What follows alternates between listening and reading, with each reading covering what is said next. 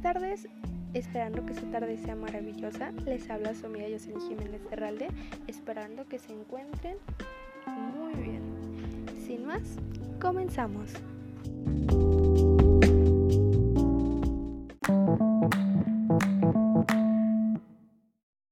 Muchos se preguntarán todavía, ¿qué es el SARS-CoV-2? Pues aquí te lo explicaremos. El SARS-CoV-2 es un nuevo tipo de coronavirus que puede afectar a las personas y que se detectó por primera vez en diciembre del 2019 en la ciudad de Wuhan y provincia de Hubei, claramente en China. Mayormente en un 80% de casos solo produce síntomas leves respiratorios. En enero de 2020, los científicos chinos aislaron un nuevo coronavirus de los pacientes de Wuhan. Se cree que la epidemia empezó en un mercado local de animales salvajes, es decir, los mariscos. El virus salió de Wuhan mediante viajeros infectados. El 13 de enero de 2020 se notificó en Tailandia el primer caso internacional fuera de China.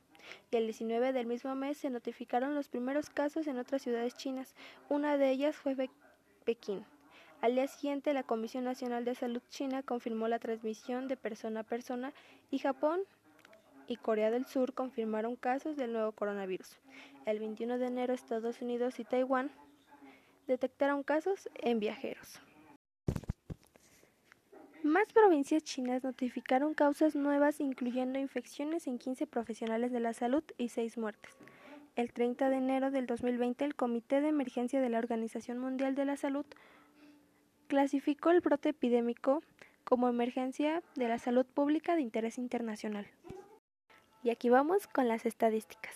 Mundialmente hemos tenido 655 mil el día de ayer se sumaron 621.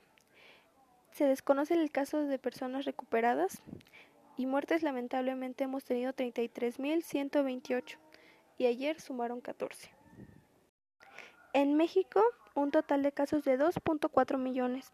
El día de ayer sumaron 2.483 personas recuperadas, 1.092. El día de ayer se sumaron 1.814. Muertes, lamentablemente hemos tenido 222 mil y el día de ayer se sumaron 265. Esta información es del 26 de mayo del 2021. A continuación, recomendaciones para prevenir el SARS-CoV-2.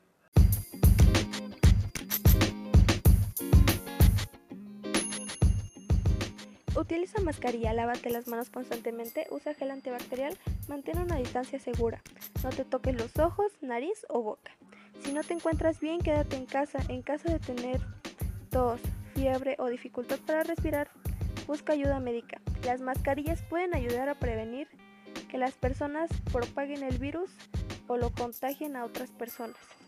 Muchas veces hemos pensado que el cubrebocas no sirve, que es un invento del gobierno del SARS-CoV-2 y hemos tenido diversos casos muchas muertes y es para parar.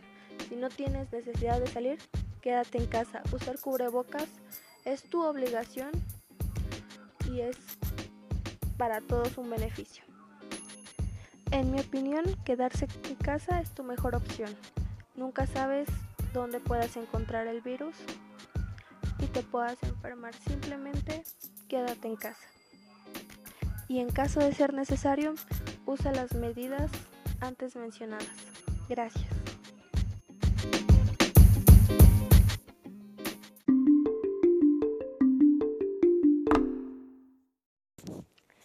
En México, 15.754.442 han sido vacunados. Actualmente, México supera los 21 millones de dosis de vacunas para la prevención del SARS-CoV-2. 19% de la población mayor de 18 años está vacunada, ya que se cree que los jóvenes por generar más defensas no lo necesitan tanto como son los adultos. Y hasta aquí terminó nuestro reporte.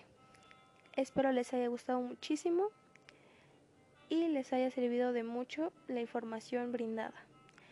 Y bueno, su amiga Jocelyn Jiménez Herrales se despide y espera que tengan una bonita tarde. Gracias.